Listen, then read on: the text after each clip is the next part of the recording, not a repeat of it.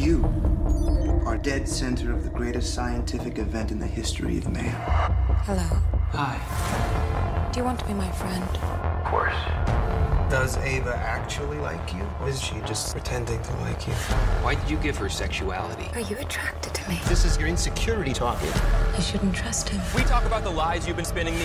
You have to help me. Who's the real test? You. Ex Machina,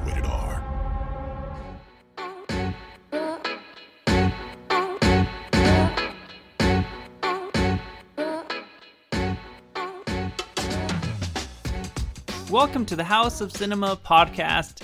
And in the house today, we are continuing our A24 April and actually ending A24 April. Today's discussion will be on Ex Machina. And joining me today, once again, is Dylan from Cinema Nation on TikTok. Dylan, how are you feeling going into today's episode on the 2014 sci fi movie Ex Machina? Well, first of all, I'd like to say thank you for having me again and so soon. I'm happy to be back. And I'm very excited. I love this movie and I love talking about it. So um, I'm feeling really pumped. When's the last time you watched Ex Machina besides preparing for this episode? It was actually a few years ago. Um, I would say at least two years ago. So it's been a while. So it was really nice revisiting it. Same here. I feel like I hadn't watched this movie for at least four or five years. I mean, we're in 2021, came out in 2014. I, I did not see it in theaters. I saw it at home. Yeah, I didn't see it in theaters either. Yeah, I feel like I, I heard about it coming out in theaters, but I just, I don't know, I didn't go to see it. It was the kind of movie that I definitely watched the trailer for on YouTube and was like, oh, that seems interesting. But didn't really think about after until I had heard some buzz about it. And then, you know, I ended up watching it yeah, on on demand, I think. Yeah, same here. I don't know if I watched it on demand or I rented it. I can't remember. I watched it, I loved it. And now I think I'm watching it now for about the third time. I only revisited it maybe maybe like in 2018 one more time. I'm glad we are talking about it because I forgot how great this movie is. Man, it, it is so good. I feel like not enough people talk about it, but I guess that's why we're doing an episode on it so we could talk about it. Yeah, it's definitely a movie you could talk about for some time. Yes, and then I know we'll be talking a lot about Alex Garland and sci-fi in general, so let's jump into Ex Machina. And now, our feature presentation.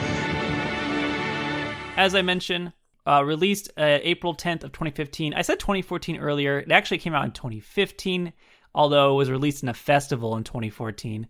Directed by Alex Garland. Alex Garland wrote 28 Days Later, Sunshine and Dredd, three movies I love.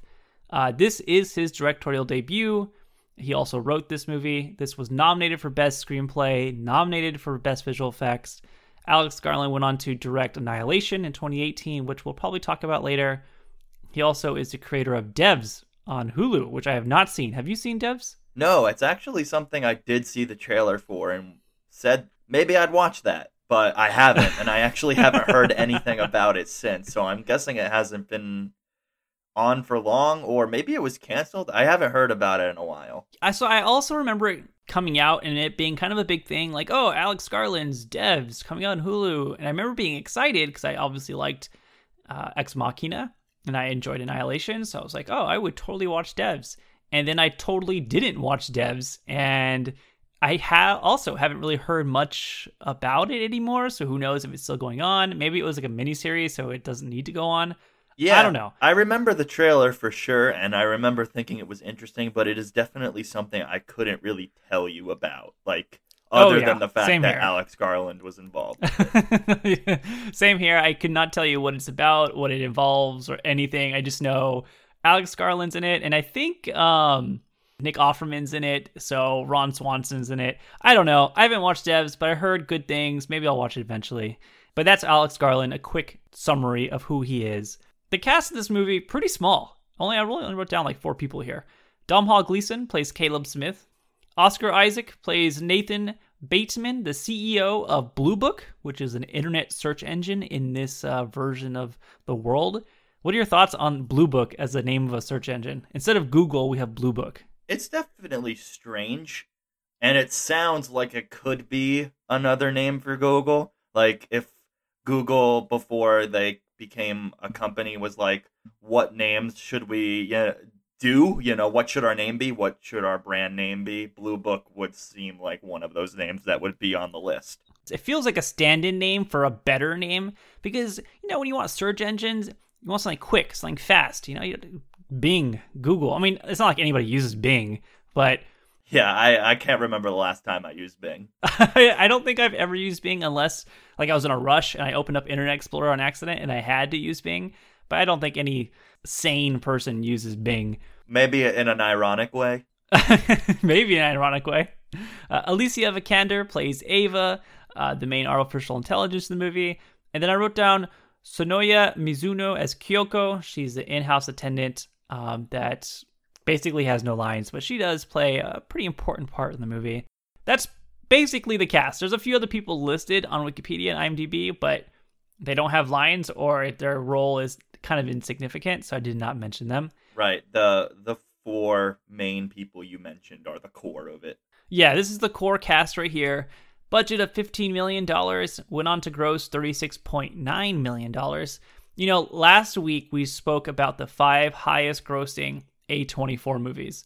And Ex Machina actually ranks at number six, so just outside the top five, but did very, very well for A24, which is kind of surprising. Uh, A24, this is in you know 2015, 2014, is kind of in the infancy of A24, so kind of cool to see it do so well. One of the first A24 movies that I remember hearing about and hearing the name A24 being associated with a movie is what I'm trying to say. And I had seen A24 movies before that, but that wasn't the reason why I was going to the movie theater. And I'd say that that was the first time people were like associating a movie as an A24 movie. Yeah, I think that's an excellent point. I feel roughly the same way. Like you, I, am sure I'd seen A24 movie before then, uh, before Ex Machina, but this felt like oh, it's A24. They're starting to kind of catch their stride a little bit and have an association with specific kinds of movies. So definitely made a lot of money considering it was a smaller budget, you know, independent type film. Rotten Tomato score, critics 92%, audience score 86%, the consensus. Ex Machina leans heavier on ideas than effects, but it's still a visually polished piece of work and an uncommonly engaging sci fi feature. Dylan, what are your immediate uh, thoughts on this consensus and the two scores? So, unlike what we talked about last week, where Uncut Gems, I believe, had a score of 91%, and the audience score was 52%, which is a huge, huge difference. One yeah, of yeah. the biggest I've seen on Rotten Tomatoes. That's like Last Jedi level difference. it is. That's a really good comparison. Wow. I think the two scores being closer to each other this time and being very much in within the same realm, I'd say. 92% and 86 are very close. So I would say it's kind of unanimous that this is one of A24's most pleasing movies. I would uh, definitely agree with that. One of their more pleasing movies, or one of the more movies that everybody can kind of just agree on. Get behind almost. Yeah, get behind and say, this is a just a stellar sci-fi movie. Right. If you're a fan of sci-fi, you're gonna like Ex Machina. Yeah, and I agree with what Rotten Tomatoes says. It definitely is more of a conceptual movie that rather would focus on themes and ideas that it presents rather than just stuffing crazy CGI action sequences that a lot of sci-fi movies do today to catch people's attention. Yeah, and I think that's why myself, maybe you, and maybe a lot of people tend to really gravitate towards this movie is because its ideas are definitely something that sticks out more than other sci-fi films. Where you know other sci-fi films may rely more on visuals. Uh, this one has great visuals don't get us wrong but the ideas behind what's going on is, is pretty uh pretty fantastic and thought-provoking. So that's why I, I tend to love it. But we'll get more into the rotten tomato scores uh, in a later section let's jump into the more you know. I wrote down a couple facts here. I know you have a couple facts. Let me start us off real quick. Fact number one As I mentioned before, Ex Machina was a recipient of the Academy Award for Best Visual Effects, which was made only on a budget of $15 million, and it beat out the following movies The Revenant, $135 million. Mad Max Fury Road, $150 million. Star Wars Episode 7 The Force Awakens, $200 million. So this movie had a fraction of all of these budgets and still took home the Academy Award for visual effects. Just goes to show that you don't need flashy CGI sequences to tell a compelling story. And unfortunately, I'm going to have to relate this to Marvel, which I feel like people are really tired of, but it is something I think is a relevant point where a lot of people were watching WandaVision and were really loving the conceptual stuff the show was doing. And then they felt like it was very weird to end it with a CGI battle. And I agree with that because I don't think they needed the CGI battle. The story they were telling was already compelling enough to hold my attention and be invested in. So that's what I like about this movie where there's nothing crazy about it, no big explosions, no machine gun fights. It's very mm-hmm. simple, but it's what telling, the story it's telling, that's what's complex. And that's really special. What's another fact uh, that you have written down? So, something I thought was pretty neat was the fact that all three main characters have biblical names. Oh. So, Ava. I, am going through it. Yeah. Oh, I didn't know that. Ava is a form of the name Eve. Nathan was a prophet in the court of David, and Caleb was a spy sent from Moses to evaluate the promised land. Oh, see, I did not know this. Look at that. Adding another layer to this movie that I didn't even realize. Yeah, there are some pretty heavy biblical themes in this movie that are really interesting to think about. Wow, you kind of like opened my mind now. So now my mind is racing and thinking about everything I would just watched and trying to relate it back to the Bible. Interesting. Yeah. Interesting. And okay. I'm I'm not a religious person at all, but I do find comparing artificial intelligence to religion to be a pretty awesome thing to have a movie on. It's it's interesting because it's a movie about science and it's you know evoking a lot of biblical themes which is you know there's like an age old battle between science and religion all the time. So uh, definitely a thought provoking fact that is kind of blowing my mind right now. So i'm trying to stay calm before so i don't like spend like i'm probably spend like three hours now googling all these crazy theories and and uh, analysis of uh, ex machina because of that there fact. are some great youtube videos to watch where they go through all these types of like biblical themes and ex machina that I definitely oh will send you after we finish recording this episode. Yeah, I'll probably be like at two in the morning texting you like, dude, can you believe this connection? yeah, it's it was a mind blowing experience to watch those videos, and they were thoughts that I really wasn't having during the movie. So it's so interesting to get other people's perspectives on this film at this point in the podcast, people are pausing it and are like Googling like Bible connections in Ex Machina, and then hopefully they resume the podcast after they look it all up. I have a few things written down. What's another fact that you have before I mention my last fact? So this was the first time I saw Alex Garland as a director, but I really didn't realize that he's been involved in the film industry for quite some time, actually. Mm-hmm. And you mentioned earlier, and I actually didn't know this, that he was the screenwriter for 28 Days Later, which is my favorite, one of my favorite horror films. And it was obviously directed by Danny Boyle. He didn't direct it. But that was in t- 2002. And like you said, Ex Machina was first released uh, worldwide in 2015. So he's had quite an interesting career that you know didn't start at Ex Machina, and I feel like a lot of people thought it started at Ex Machina. This is a great fact because, like you mentioned, he's been around for a very long time. He's a, a talented screenwriter. I, I, believe he's also a novelist. He's written novels. Um, 28 Days Later, like you, I absolutely love. It's one of my favorite horror movies of all time as well. Uh, I also highly recommend Sunshine, which is oh, another like yeah, so another great sci-fi movie directed by Danny Boyle, I believe. Um, just like these movies are super original, super unique. They take concepts that we've kind of already familiar with, and then he just puts his own spin on it. So, you know, 28 Days Later takes you know a very common concept of the zombie, but puts it in a in a very different light where they're kind of zombies, they're kind of not, and it's just so different from what we've seen before. Same with Sunshine. He did Dredd, which I think Dredd is incredibly underrated. Um, I love Dredd.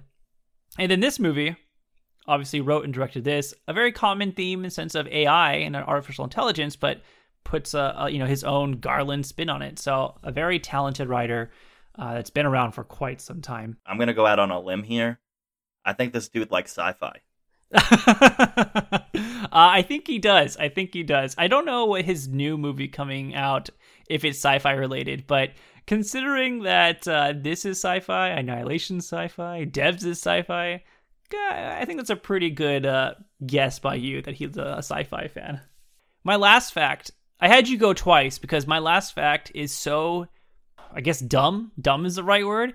I, there's like no depth to this. This is the most. I, I've never written a fact like this down because it's the most like gossipy magazine fact I've ever written down. But I wrote down that. Did you know Alicia Vikander is married to Michael Fassbender? I actually did know that. I did not know that. Well, don't ask me like how I do know that. I, I went to my fiance after I wrote my notes. I was like, "Hey, do you know Alicia Vikander is married to Michael Fassbender?" She's like, "Yeah." And I just feel like I'm out of the loop. Maybe I didn't know that, or I wasn't paying attention enough uh, to E News or something. But I had no idea they were married. And obviously, Michael Fassbender is a huge movie star, and I just think it's crazy. There's two insanely powerful Hollywood stars and both very attractive. They're married. Yeah. I don't know. It blew, I read it and it blew my mind, so I wrote it down. I think I was probably. I, I, have to say, I think the way I found out about it was I was either in like a grocery store or Target, and like I saw a tabloid with them in it. Oh yeah. And I was like, huh, that's interesting. I feel like I just I don't know how I missed that. I don't know how long they've been married for, but I just feel like I, I don't know why I didn't know that. Well, anyways, that's my most uh, superficial fact I've ever written down in a podcast ever, but it just blew my mind away almost as much as your fact about the biblical references, but uh, not as important. So, well, I don't know. I I think they're just as important. I mean, they're important people, but their relationship was uh, just surprising to me. No, so. definitely. Well, we've talked a lot about uh, the movie and the facts about the movie. Let's jump into some of our favorite scenes of the movie. I'm going to start us off here. I'm going to admit to you first, I mean, every session that Caleb, Domhnall Gleeson's character, has with Ava is fantastic. You know, they're all labeled in the movie as like session one, session two, session three, four, five. Uh, every session is great. I think if I'm going to pick one that really always sticks out to me, it's always going to be session one, and it's breaking the ice. So we need to break the ice. Do you know what I mean by that? Yes. What do I mean? Overcome initial social awkwardness. So let's have a conversation. Okay. What would you like to have a conversation about? Why don't we start with you telling me something about yourself? What would you like to know? Whatever comes into your head. Well, you already know my name and you can see that I'm a machine. Would you like to know how old I am? Sure. I'm one. One what? One year or one day? One. So I think what's impressive about this scene, it's mainly just because this is the first time we meet Ava, which to me was just a very memorable moment in not just this movie, but like kind of in sci fi in the 2000s. I feel like I didn't know what to expect. Half of the excitement I have when watching sci fi movies is kind of what is this director's or this writer's interpretation of, you know, AI or of, you know, space or of aliens. That's kind of the fun about sci fi is it can go in any direction. And I think when I saw Ava for the first time, I was kind of blown away by the, you know, her just her aesthetics, the way she looks, because they did a really good job making her super feminine, but also mixing a lot of technology with it. Um, I don't know. What are your thoughts about Ava, about this scene, uh, about AI in general in terms of movies? So, first of all, I will agree with you that Ava is one of the most interesting looking AI we've seen in a movie. So, I think just looking at her for the first time is just an, an important scene even of itself. You're introduced to this major character, and she looks the way she does with all those mechanical parts, but this very human face. It's very jarring to look at first. Mm-hmm. Yeah. And when I'm thinking about the scene, and I know that I mentioned that there's a lot of biblical themes in this movie. First of all, again, I will say I am not a religious person, so I am not up to date on uh, the Bible or anything Same, like same. that. So yeah, we're in the same boat. I could be botching this, but I did read that the seven sessions that Ava and Caleb have are a parallel to the seven days of creation. Wow. Chua, you're blowing my mind this podcast. wow, I did not I could not even make that that connection. But Yeah, I- it's a pretty wow. crazy thing to think about because that wasn't crossing my mind when all. I watched it. And, you know, again, I didn't, I've never read the Bible in my life, but I've at least heard of the seven days of creation. Same, so same. reading that was like, whoa, that is crazy that they did that. And it just went over my mind. But yeah, that's a really cool thing to think about when watching those scenes. And I guess Nathan is considered the god of this Yeah. story. So watching his creation, Ava, interact with Caleb, especially for the first time, it's got some very religious parallels. Yeah, yeah. Wow, you took it to a, a whole different level I was not prepared for in in the best way possible. In the best way possible. Um now I love the scene even more because of that. I just I, I will never get over the feeling of first seeing Ava. I really do think it's such an impressive design where it's so like you mentioned earlier, minimalistic, clean, simple, sterile. Like it's like it's such a unique design. And, and in sci-fi history, I feel like we're so used to seeing AI as, you know, either they're completely human and we don't know they're AI, or Yeah. they're know, they're too robotic and they're very like mechanical and they look kind of like maybe steampunky, or they just look they have wires all over the place. But this is such a beautiful combination of the both that it just impresses me every single time I see it. I think what's so scary about the concept of Ava is yes, we know she's an AI from her body because all we see that looks like human is her face. But if she were not to if she if those were not available to the human eye, she you wouldn't you wouldn't know passing her on the street. But that's yeah, I think the combination of taking what we see in the past, you know, like Blade Runner, where they're completely human, or you know, and combining that with a little bit of technology. It's just such a cool combination of the two, and I, I really like it. But that's one scene I like. I love all the sessions, and now I love them even more because apparently they're connected to potentially biblical themes. That's even crazier to me. But what's the one scene you want to talk about? Okay, so I think one scene that doesn't get enough credit, and I wanted to rewatch it again today before we talked about it, and I actually couldn't find it on YouTube, which was really disappointing because it's such a unique scene in the movie to me. But it's when Caleb dissects himself, and it's not like it's not the normal type of dissection you think about, like seventh grade frogs and stuff. Um, it's a very simple moment where he looks at himself in the mirror and he cuts into himself, his arm. And it was a moment where I was thinking, what is he doing? And then I realized he was doubting his existence. yeah, yeah. He w was wondering, am I just what Ava is? Just, you know, more complex? You know, he starts to question if he's himself is a product of Nathan and his ability to create AI. And I think having we've all had doubts about our souls and what makes us human, right? I think we've all had moments a little bit existential where Yeah, we think totally. about it and we wonder what makes me me. Um, if, do we have a soul? You know, so on. Um, and I think, you know, I've definitely thought about what if reality is like just like the Matrix, uh, or, you know, a virtual reality or a construct made by another person. And those are very scary thoughts to have. And that is all amplified in that scene. He's not questioning his reality like I related to in the Matrix, but he's questioning his creation. Is he human or is he AI? Yeah. And in that moment, I wasn't quite sure. I was wondering, is he AI? You know, I think it's pretty true that he's human. Uh, I don't think there's any argument about that.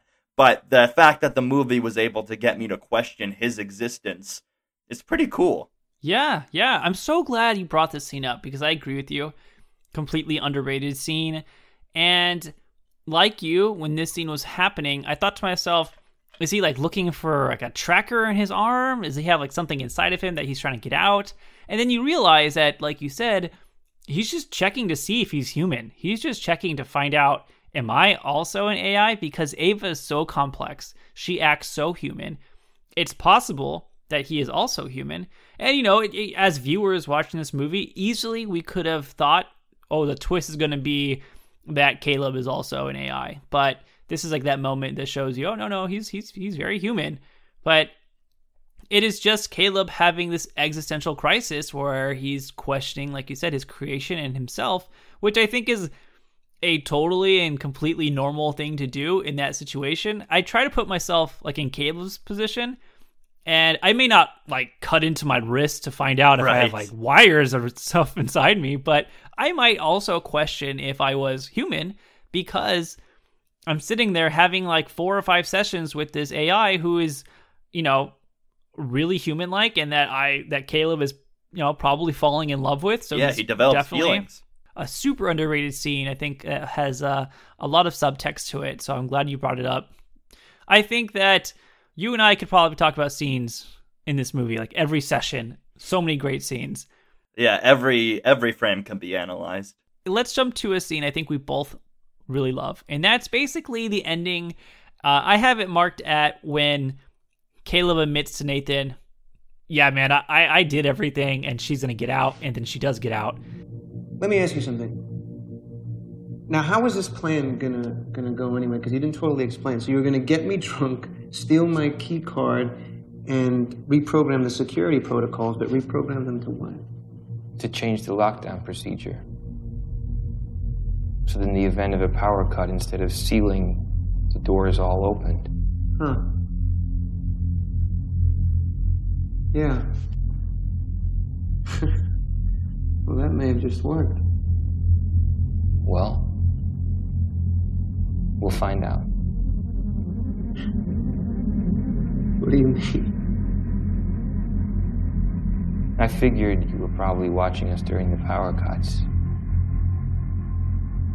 So I already did all those things.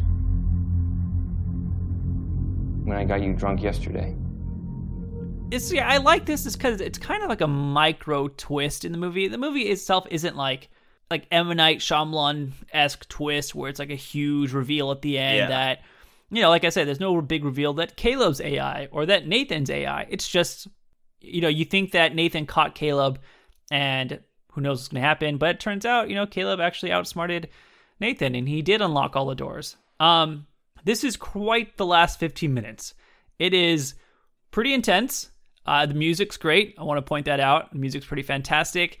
The way Nathan dies, uh, the knife through the back. I have to just say this: the way the knife goes into Nathan both times, so smooth. It's like scary. It's like butter. I hate And I it. don't- I hate it too. It bothers me how like easy it is. He's stabbed, and it like kind of weirds me out how easy it is. He's stabbed. It's crazy Um, how mortal he is Yeah. after being com- practically being compared to God the entire movie. He's this creator, and he is only human. So, what are your thoughts on the ending? I'm, I, I'm excited to hear what you feel about uh, this entire sequence. So I'm glad you brought up the stabbing scene. It's really shocking to see that scene on a rewatch. I didn't I remember agree, how agree. brutal it felt until I was seeing it again. And I just it's talk about a weird thing to say, but it's one of my favorite death scenes. Oh, interesting. Okay. And I just think it's so strange and creepy. It feels inhuman and cold and unfeeling. And I think that really matches with the vibe of the movie really well. I have a, a good question for you. Might stump you a little bit, but Sure. I'm curious to know your thoughts. Would you ever want to see an Ex Machina 2? And if you if you did want to see an Ex Machina 2, what do you think it would be about? Okay, I. This is a great question. And I've actually thought of it before. Okay, okay. So, if Ex Machina 2 was made, I would like it to be a political thriller with sci fi undertones. Okay, wow. Okay, You've so really I'll- thought about I'll- this. I'll elaborate. Yeah. Please do.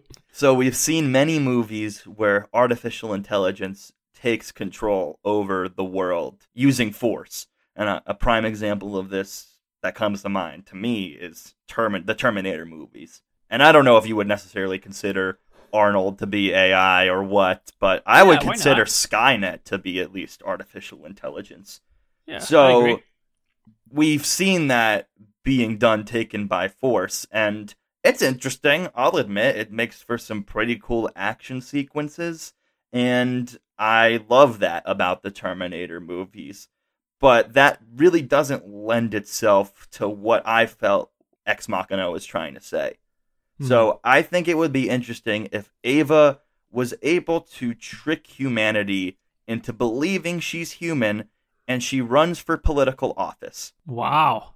Interesting. okay. She would work her way up the political ladder, and while doing this, she would manipulate those around her so that she's able to come into a position of power where she truly has a grasp over humanity. Okay. Wow. Not the direction I would have taken it, but interesting nonetheless. I don't know yeah, if it's, go I got thriller. weird with it. the West Wing ex machina style. Um, I mean, it'd be interesting for sure. I was probably more on the lines of like, hmm, would the movie more revolve around Ava and like, would she try to have a family and would she try to help other AI, you know, rise up? Would she create AI? I don't know. Interesting. Right, and she could definitely do those things in this version of the movie I'm talking about. Like I said, I I want it to have sci-fi undertones. I want it to Yeah, feel yeah, like yeah. it's a sequel to Ex Machina. But I would think it would be just so cool instead of like the normal way of defeating humans because I definitely felt like she had some angry feelings towards humanity. Oh, I don't know if I you agree. agree. So I totally agree with that. at the end, it feels like what is she gonna do in the world?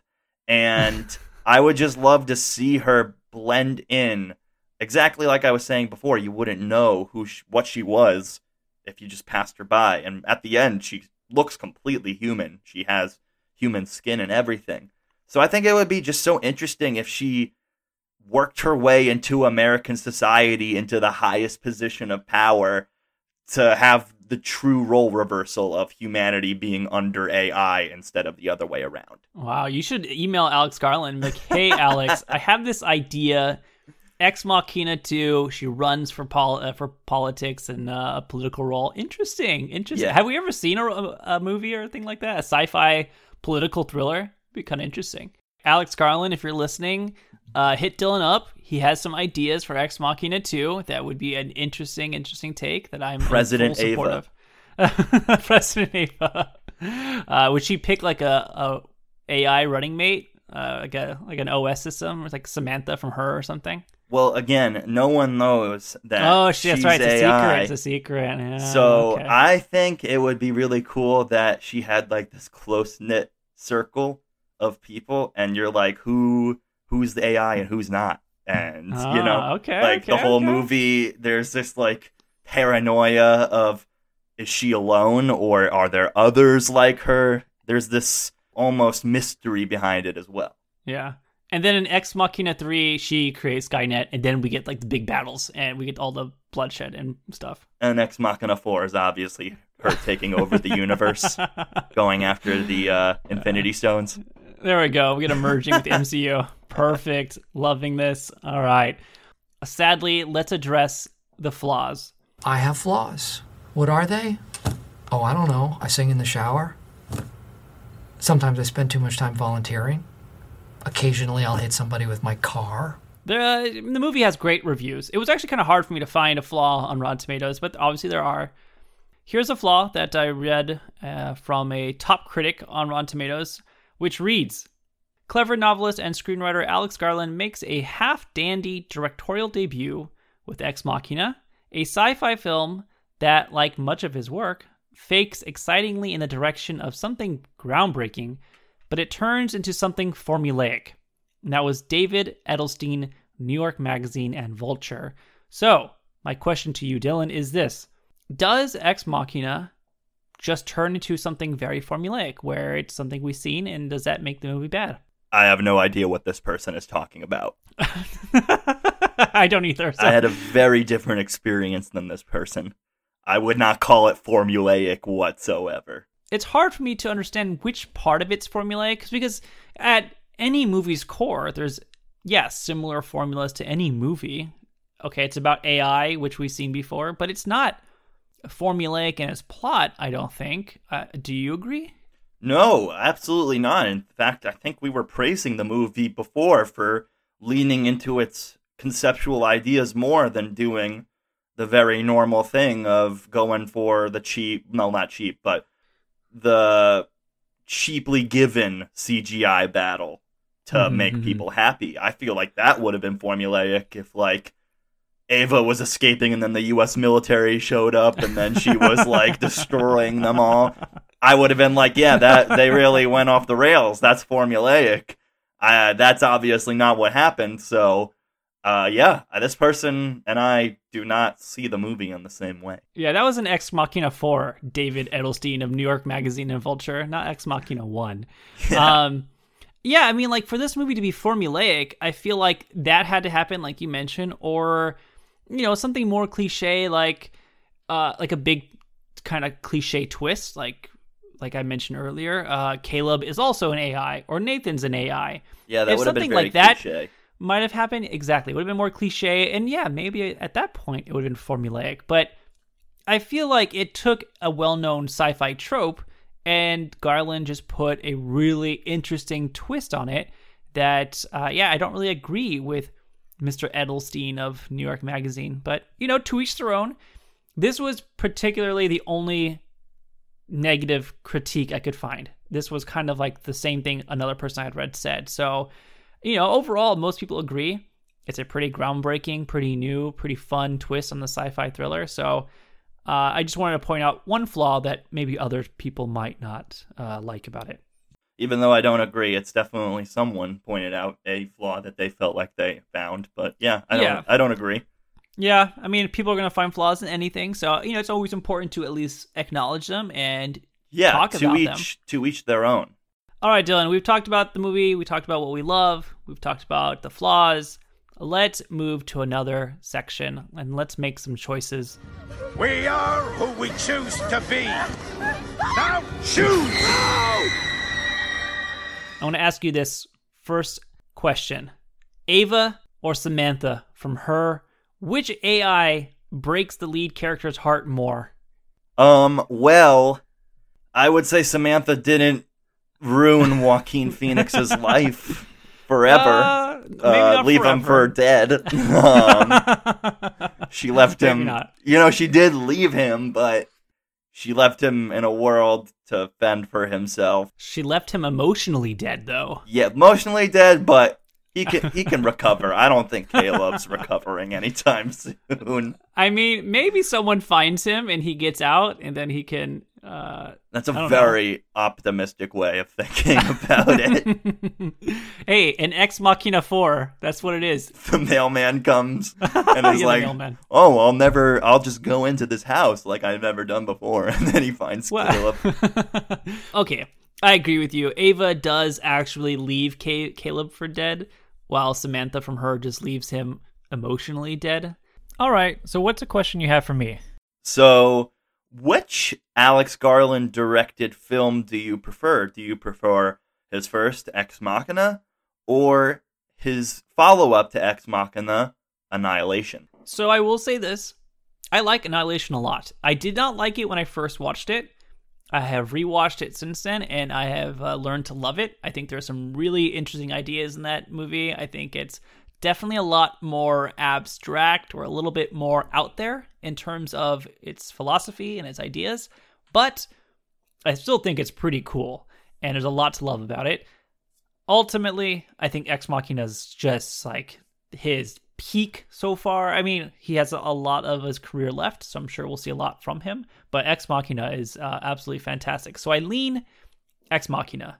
What about you? That's very interesting because I am exactly the opposite. Whoa! I did not expect that. Crazy. Okay. I Explain am. yourself. I prefer Annihilation, and let me explain myself because I actually love both films, but I prefer Annihilation over Ex Machina because while Ex Machina presents some ideas that are very fascinating, Annihilation just hits different. Mhm, First of mhm. all, I really like the genre of cosmic horror, which Okay.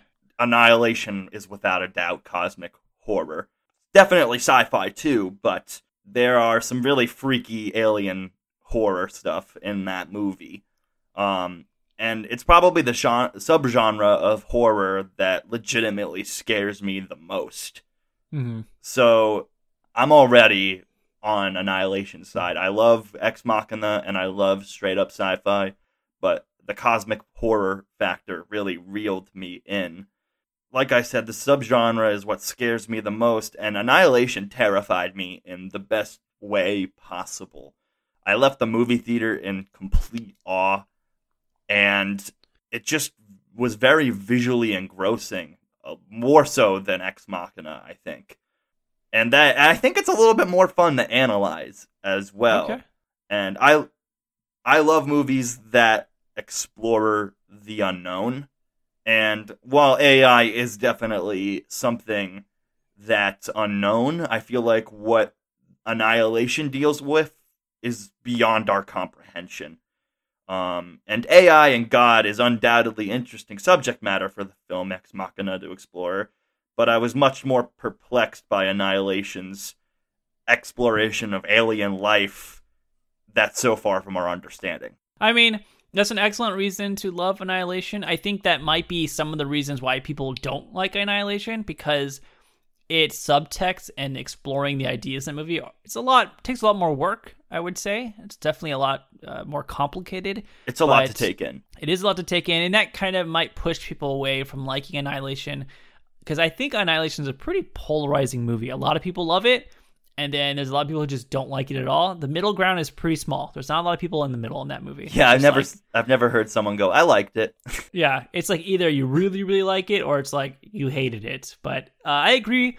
I like that you brought up the cosmic horror, the sci fi horror genre, which doesn't get enough love sometimes, but this is a pretty good one. I mean, that whole bear scene is pretty Horrifying. intense. Horrifying. I love love that scene. It's like something I always think about, even though it's horrifying. I think about it all the time. So completely agree with you on that. and that last sequence with Natalie Portman and that alien species with along with that incredible score in Oh, yeah, I love the Annihilation. score. that score, I can't get enough of it. It's so different. And that Yeah. scene not only did it completely scare me all the way to my core, but I thought about it for literally days on end. Interesting. Okay. Well, I, I respect the diehard love for Annihilation. I did not expect you to go that way. I'm one of those people you refer to who loves it a lot, obviously. Yeah, I, I it's a good movie. I really I really enjoy it as well. So complete respect there. Um, let me ask you another question that's completely not as deep as what Sure. we've been talking about. Sure. We haven't had a chance to talk about one of the best scenes in the movie, and that was Oscar Isaac's amazing dance scene. But let me ask you this, Dylan. Oscar Isaac's dance scene in Ex Machina or Tobey Maguire's dance scene in Spider-Man 3, which dance scene was more random and which one do you enjoy more? Okay, so more random, I'm going to have to give it to Ex Machina because that was just so out of left field I don't know how anyone could have expected that scene, and I hope that wasn't what the critic was referring to as formulaic, because that's as pretty far from formulaic as you can go. Yeah, I don't remember any dance scenes in Blade Runner or in uh, 2001: A Space Odyssey, Right, or right. anything else. so that's de- it. Definitely gets points for being the most random, but I would say the Tobey Maguire dance scene in Spider-Man Three is way more cringe. Which is is that a good or bad thing? so I used to think it was a bad thing. I Yeah, hated yeah. that scene when I saw it for the first time in a movie theater, and I continued to hate that scene for many years. It used to frustrate me that that was in the movie. But after seeing all the Bully Maguire memes, I've had a complete change of heart. And for those Got who don't know what Bully Maguire is, it's like this meme that's popped up on TikTok and Reddit of that exact scene of Tobey just being photoshopped into other scenes and movies and it just makes it makes the scene all the more better. Yes. I actually had a conversation with somebody about Bully Maguire. And, and if you're listening, you don't know what Bully Maguire is, take two seconds, pause the podcast, and YouTube Bully Maguire. You'll see some excellent, excellent just video editing of them putting Tobey Maguire dancing in like Endgame and fighting Thanos and doing That's the best crazy one. things. That's easily the best one. But um, like you, when Tobey Maguire was dancing in Spider-Man Three, which I have to say is pretty random. I don't think I ever expected a scene like that to ever occur in Spider-Man or like in MCU ever. But which is there not an MCU is movie. but- stupid stuff in Spider-Man and in the previous two Spider-Man movies. Uh, Correct, Where yeah. it doesn't like it is weird, but you can call back to some other moments where it's just like, wh- where, where were they going with that? You're right. There is more comedy elements to Spider-Man, you know, more than Ex Machina. So that scene Ex Machina where Oscar Isaac just like turns the lights on and it's like disco music playing, totally out of left field. I used to think that Spider-Man movies weren't funny at all, and now I think they're hilarious. They're very funny. In this scene, like you, I was pretty upset by it when I first saw it as a kid. I remember being like frustrated and like making fun of it all the time. But now that I've been, you know, I've aged, I'm matured, I'm a wise man now. It's a very funny scene, and I can't help but like rewatch it and just love it. It's dumb, but it's so funny to watch. So But the Ex Machina scene definitely, as strange as it is, it's not cringe. It's just perplexing. Yeah, it is very perplexing. Scale one to ten, how would you rate Oscar Isaac's dance moves? Oh, the dude can dance for sure. Dude can dance. Dude can dance. Hey, dance better than I can. That's for sure. Much better than. I can. You gotta give the man props. You know, I'm getting married soon. Maybe I will have to make this my official like wedding dance. This moment right here. maybe if Oscar Isaac hears this episode, if anyone knows him and can give him a shout out, maybe he could give you some lessons. Yeah, some tips, some lessons, some pointers. Yeah. uh, anytime, anytime. Wow. Well, I'm glad we got a chance to talk about that dance scene because I knew we were both itching to talking about it. Yeah, it's a great scene to talk about that in that movie. Let's form some ranks.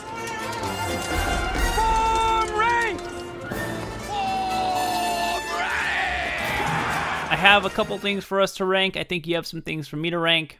I'll start us off. The first thing I want you to rank what are your top four Oscar Isaac movies? Go for it. So I will admit I have not seen every single movie in Oscar Isaac's filmography. So Okay, Same here. Same here. if if there's something missing that listeners feel like should be on there, I probably haven't seen it. So number four, I'm going from four to one. One being my favorite. Number four, I'm going with The Last Jedi. Oh, okay, okay. And I know people are gonna start getting their pitchforks, start saying I'm not a real Star Wars fan, that the sequels are terrible. I'm so tired of hearing all that. I personally love The Last Jedi, and I will die on that hill. I've been fighting Okay. on that hill since it was released, and I just, I just have a lot of fun with that movie. Okay, okay, it's fair. Yeah, Last Jedi is a conversation that will have to be saved for a Star Wars month or a Last Jedi month because it is packed with so much to talk about. Uh, but I will say I'm a fa- I'm I'm in the middle. I when it came out, I didn't like it, and I've grown to respect it a lot more and enjoy it a lot more. There's still things I maybe don't like, but There's some terrible stuff in it. yeah, I, I don't dislike it as much as I initially did. And if anything, now I've grown a little bit more respect for it. So I completely respect you for saying it's great because I think that Yeah. there are definitely things about it that are great. The topic of Last Jedi is definitely something that could take another two hours. So let's uh Yeah. let's definitely move from that one. So your fourth is Last Jedi. right? Number three is the first movie I ever saw Oscar Isaac in. It's not his first movie, but it's the first that I recognized him as an actor. I learned his name and I was interested in his work going forward, and that is Drive. He was really excellent in that movie. I love the style of that movie. I love the score. The synthwave score is really something that I have a um, a weak spot for in my heart. So that would be my number three. Okay, and your number two? My number two would be Annihilation, which Oscar Oh, yeah, doesn't have. Yeah, uh, we talked about that earlier, but uh, he doesn't have a large role in it, but his role is really interesting.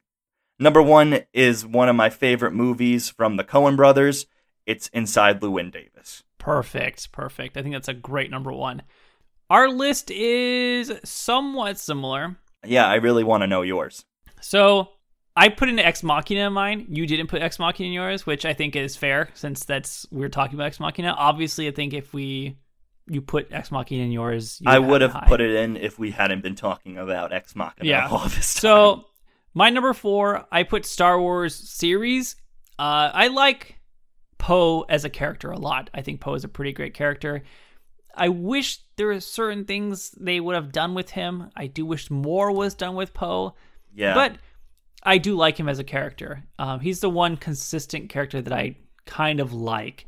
Um, again, we can go on a huge Star Wars tangent Yeah, another day. really. But uh, uh, so I have four Star Wars trilogy. Uh, at three, also Drive, which I'm a big fan of. I love Drive, and ironically or coincidentally, this also feels like the very first time I kind of noticed Oscar Isaac. Not his first movie, but the first time I can like actually remember Oscar Isaac and seeing him movie was Drive. So I you and I share that in common. At number two, I'm actually doing a movie called The Most Violent Year, which is also an A24 movie uh, that I highly, highly recommend to anybody who's a fan of like kind of crime gangster esque movies. It is very good, and I think Oscar Isaac is fantastic in it. Um, but at number one, I'm going with you. Inside Llewyn Davis is my number one Oscar Isaac movie. It is, I think, probably one of the more underrated Coen brother movies. If I'm being honest, I think that yeah. you know, a lot of people love Fargo and Fargo's great, and a lot of people love No Country, also great. But I really do think Inside Llewyn Davis is low key one of their best. It's it's a really great movie, and I think Oscar Isaac is just masterful in that movie. Yeah, and Fargo is one of my favorite movies of all time. And I would say Inside Llewyn Davis is pretty close to Fargo, in my opinion. Not in terms of the plot or anything like that, but in terms of how much I like it. It's just, I feel very similar about how I feel about those two movies. Yeah, I think Inside Llewyn Davis is absolutely underrated, and I, I really recommend anybody who's a fan of Oscar Isaac or a fan of the Coen Brothers definitely definitely check it out. Okay, so you and I had pretty similar top four Oscar Isaac movies. So my number four was the Star Wars trilogy, Drive, A Most Violent Year, and Inside Llewyn Davis. My top four Oscar Isaac films number four is The Last Jedi, number three, Drive, number two, Annihilation, and number one, Inside Llewyn Davis. Okay, so we're pretty similar. Nothing too like crazy out of our lists. What's something that you want to rank and talk about? So, speaking of movies about artificial intelligence, what are your top four favorite movies about AI? All right, I am so ready for this. When you text me, I'm going to ask you about AI movies. I was like, I'm ready. Bring it on. Top four, going from four to one. Four being my you know least favorite, and one being my most favorite, but four still being a strong favorite. I'm going to start with what I think is my most fun, uh, my most rewatchable, uh, maybe my second most re- rewatchable. But to me, this movie is like the ultimate hotel movie. It's on TV all the time. I watch it all the time, and that is iRobot with Will Smith.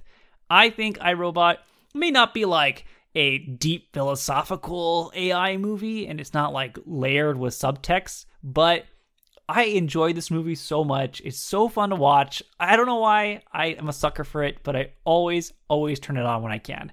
So number four is iRobot. It may not be that deep, but it is a deep cut. it is a deep cut, I guess. Uh, number three, I'm going to Ex Machina. I think that's one of the best AI movies we've seen ever. I'm a big fan of it.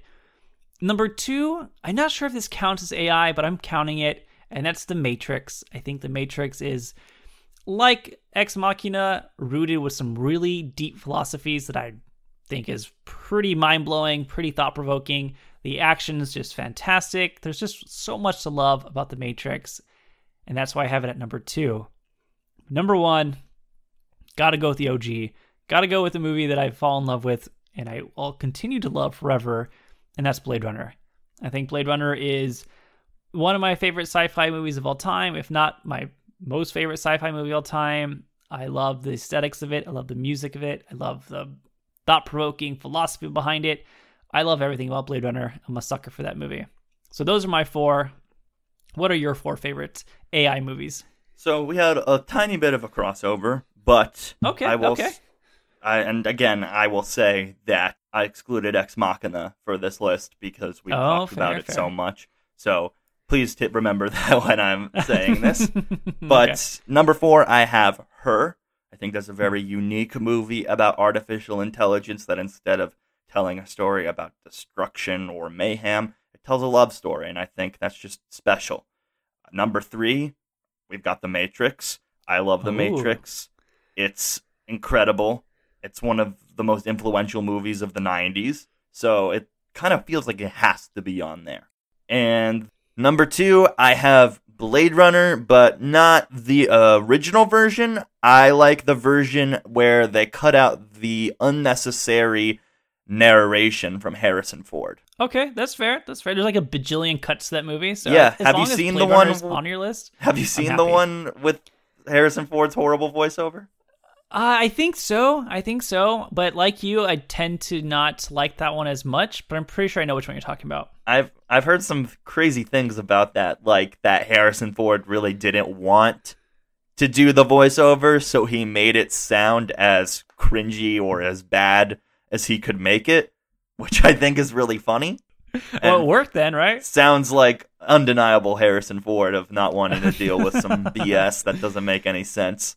Um, yeah, exactly. and I think it had. I think honestly, I think the reason why they made so many cuts was because Ridley Scott didn't want to include the voiceover narration, and the studio made him do that because they thought the Yeah, movie would be yeah. more understandable that way. Yeah, and that's the perfect example of why sometimes director cuts do matter because it's what the director sometimes. yeah, it's it's what the director envisioned, is what they wanted and sometimes the studio overrides that and makes poor decisions. So we've seen it in the past and that's why the the director cut of Blade Runner is always the best. So okay, Yo. so that's your number 2. So yeah, Blade Runner, the director's cut, number two, number one, and I don't know how you'll feel about this, but I put Blade Runner 2049. Wow, interesting. Okay, I think well, it is better than the original Blade Runner. Uh, well, I don't entirely agree with that. I think Okay. Blade Runner 2049 is excellent, and considering the amount of time that had passed since the original Blade Runner and kind of my skepticism going into it, it turned out amazingly. I love it. I do love it a lot. I'm not going to say I don't. I still think the original is just slightly better, and maybe it's just because it's the first one and more nostalgic for me. But I I, I, love this. I love the that. second one. I think the second one is, is pretty fantastic. So I think that's an, still an excellent choice at your number one spot. I'm sad there's no iRobot on your list, but you know it's okay. I get you know, it. I get it's it. I would call iRobot more of a guilty pleasure for me. It is least. my guilty pleasure, hundred percent. Like I told you, it is the like one of the ultimate hotel movies. When I go to a hotel and I turn on the TV and it's on, like just gonna keep this on right here and like sit and watch iRobot, and I That's feel such pretty a perfect way of describing it. I gotta use that term more often. A hotel movie, hotel movie. Yeah, almost like good an ones out there. in-flight movie. Yeah, exactly, exactly. So to recap, then your top five AI movies are Top five AI movies, including Ex Machina, which we've been talking about. At number five, we've got Her. I think it's very unique, very special movie about AI. Next, we have The Matrix, one of the most influential films of the 90s. It's got to be there. At number three, I've got Ex Machina. Obviously, this is a very important movie to me. It's one of the best of the 21st century sci fi wise. At number two, we've got Blade Runner, but it has to be the director's cut. I will not listen to the version with the Harrison Ford voiceover. And finally, finally, we've got Blade Runner 2049, which I know some people will disagree and say it's not as good as the original Blade Runner, but to me it is. I respect all opinions, though, regarding. All right, all right. So then my top five. At five, I'm gonna go guilty pleasure. I Robot. Yes, it may not be great. Ultimate hotel movie though. I love iRobot. We'll watch it every time. At number four, I would probably put Blade Runner 2049. I still love it. I think it's great. Uh, at number three, Ex Machina, which we've talked about the whole episode. Number two, The Matrix. And number one, I'm going OG Blade Runner always. I love Blade Runner. I love the sequel, but OG is in my heart always. So pretty similar list though that we have. Pretty similar list. Both are very valid. Both are very valid. So I have one last thing for you to rank, Dylan, before we go for the day. Ex Okay. Machina came out in 2015 and smack dab in the middle of the 2010s. I think an underappreciated sci-fi movie in the sense that not a lot of people talk about it as much as I think they should. Here are three other underappreciated sci-fi movies of the 2010s, movies I think that not enough people talk about, and I want to get your ranking on these four total. So we have Ex Machina, then we have Looper, which I'm not sure if you've seen Looper, but I'm a big fan of Looper. I have. Edge of Tomorrow or Live, Die, Repeat, whatever the title is of that movie is. And then Upgrade. Wow. Of these four movies, how do you rank them from your least favorite to your most favorite? That is an excellent question. And I would agree they are all very underrated sci fi movies of the 21st century. So, of those four movies you listed, here's my ranking of them. At we go. number four, we've got Upgrade. Upgrade Oh, was awesome. It's a lot of fun. It may not be the smartest movie out there, but it knows that. And it has fun with the complex concepts it has without getting too complicated with it all. So I really like that about Upgrade. It's not my favorite, but still definitely underrated and still very good. At number three, we've got Looper. Rian Johnson is one of my favorite filmmakers currently. Mm-hmm. And I really like what he did with this concept of time travel. It's a very interesting way of putting a spin on it. Something that's been done over and over again is the time travel movie, and I really thought it was a unique way to frame this way of time traveling. Which, if you haven't seen it, you have to see it. It's so interesting. Number two is Edge of Tomorrow. I love that movie. It's what I think. It's one of Tom Cruise's best. I don't know how yeah, you feel. I think so. Oh, I love it. I love it. And all I want is a sequel to that. Hopefully we get one. Apparently it's in the works, so hopefully we get one. It's been in the works for so long, and I just wanna, I, I wanna know more. You know, they really left you with that cliffhanger of you know him having the abilities he has in the movie. I think they could go in so many crazy directions. What do you think? Oh, I love I love Edge of Tomorrow. I think it's completely underrated. It's a universe I was really into. I was shocked by how, you know, fun it was, how the action's great, the sci-fi is great. I think the I think the Groundhog Day aspect or the Groundhog's Day trope, which we've seen now kind of a lot of, kind of overdone. You know, still movies are doing well with it. Palm Springs last year was fantastic That was refreshing. super refreshing. I am getting a little tired of the Groundhog's Day trope, but somehow it really it worked really well for Edge of Tomorrow. Um, so I am so down for a sequel. I don't know what it would be about. Give me more of the same, and I'd be t- totally happy. So I am in um, all aboard the Edge of Tomorrow train. Yes. And that was number two. And obviously, Ex Machina, the movie we've been talking about all along, that has to be number one. Okay, There's really okay. unlike anything out there. One of the best of the 21st century so far. So I would go, I don't know. I think I want to put Looper in my fourth spot. No, I want to make it a point to say I love all these movies. So me saying Looper is my fourth favorite is just saying that it's just, it's, it's edged out by all these other movies slightly. I do like Rian Johnson a lot, a fantastic filmmaker and writer. There's a lot of things I love about Looper. But I think Upgrade at number three for me just slightly edges it out. I really like Upgrade. I feel like it really knew what it was. didn't try to be you know anything more than what it was. It was just a you know straightforward sci-fi thriller that was just really cool and fun to watch. At number two, I'm gonna put Ex Machina. Uh, we talked a lot about it, but yeah, number one, you asked me. I love Edge of Tomorrow. I think Edge of Tomorrow is just one of my favorite sci-fi movies of all time. I don't typically buy movies very often, but I bought this movie because I think it's just fantastic and I want to watch all the time. Uh, I do think it's one of Tom Cruise's best movies. I mean, he has a very stacked career, so he could say anything Tom Cruise has done is, is pretty great. Well, almost anything. But I think that Edge of Tomorrow is definitely one of those movies where I would rewatch it all the time and I want to see more of that world. So my list is going Looper, Upgrade, Ex Machina, and then at number one, I'm going Edge of Tomorrow. And then your list is going Number four, we've got Upgrade. Number three, we have Looper. Number two, we have Edge of Tomorrow. And number one, Ex Machina. Okay. All right. Perfect. I mean, again, I think that there's no completely wrong order to this list because they all have their merits, but they're all pretty, pretty great sci-fis that I, I hope more people end up talking about them because I do think that none of these movies get enough love on the internet. So, well, Dylan, we have reached the end of the podcast. We've talked a lot about Ex Machina, about sci-fi, about biblical references, uh, about Oscar Isaac's dance moves. It's been quite an episode. It's been quite the episode. Final thoughts on Ex Machina before we go. Ex Machina is the kind of movie that, let's be honest, you're not going to want to put on on a Saturday night to chill. But it is one of those movies that if you want to think a lot and have conversations and think about for days after, or maybe weeks, months, years, it's definitely the movie you're going to want to watch. And it's great sci fi that Yeah. I think is definitely one of the most interesting concepts surrounding AI.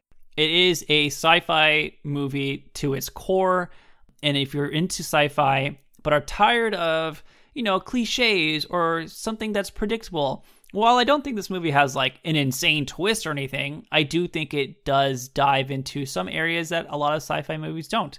And that's why I tend to recommend it to anybody who's like, I love sci fi movies. I'm like, have you seen Ex Machina? Yeah, You should watch Ex Machina. It definitely comes up in a lot of conversations regarding sci fi nowadays, I've realized. Oh, yeah. As soon as you start talking about modern science fiction, Ex Machina is bound to appear in the conversation, appear in the chat, if you will. exactly, and for good reason. Uh, we both love Ex Machina, a movie we both recommend. We have now, though, officially reached the end of our episode on Ex Machina. Dylan, again, thank you so much for joining the podcast and discussing Ex Machina with me. Please remind everybody uh, where they can find you, where we can find you on social media. So, once again, thank you so much for having me on again and so soon. It's really cool to be back and talking about movies once again with you. But if you want to hear more from me, you can find me on TikTok at Cinema Nation. And I'm going to go through the members last time because I sadly forgot one member last time. And it was something I felt bad about and I would like to fix. So, the members of Cinema Nation that you should definitely go and follow besides the Cinema Nation account, I'm going to go with the one I missed last time. It's my friend Justin. He runs the account CEO of Films. He's great. Definitely worth a follow. And then the other members, which I mentioned last time, but still are just as deserving of that follow, are It's Olivia Jordan, Legend Edits 12, and Legend Rising 12, Top List 69, and Movie Rankings 32. And I think I got all the members this time. There we go. Uh, yes, besides every member of myself. Cinema Nation. Uh, but they're all great. And my personal account is just Dylan.av on TikTok. So if you already follow Cinema Nation or you already follow those members and you want to see my account, it's just at Dylan.av.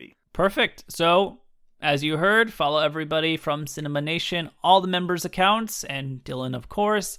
You can find us on social media at House of Cinema on Instagram and TikTok and Twitter. Uh, give us a follow. If you're listening on Spotify, if you hit the ratings and drop a review, very much appreciated. Uh, next week, I am back. Sadly, A24 April has come to an end. However, This brings a new month of May, to which we have dubbed MCU May. Dylan will likely be back in May to discuss an MCU movie. Maybe we'll do a mailbag and discuss some MCU questions you guys have for us that you wanted to talk about. Who knows? The world is our oyster, and we'll have to figure that out. But uh, please stay tuned for next week as we will be discussing an MCU movie. Again, Dylan, thank you so much for being on. Thank you for having me. And regarding your MCU May, I think if you want to hear us talk about it, like Thanos says, it's inevitable. It um, is. so I'm, I'm excited to come back potentially and talk about some great Thanos scenes. Oh yeah, I think a requirement of those episodes will be to do Thanos impressions. So prepare your Thanos impressions, prepare all the MCU quotes because it'll be uh, a fun time. A fun I got time. Josh Brolin on speed dial. Perfect. Uh, thank you everybody for listening, and we'll be back next week.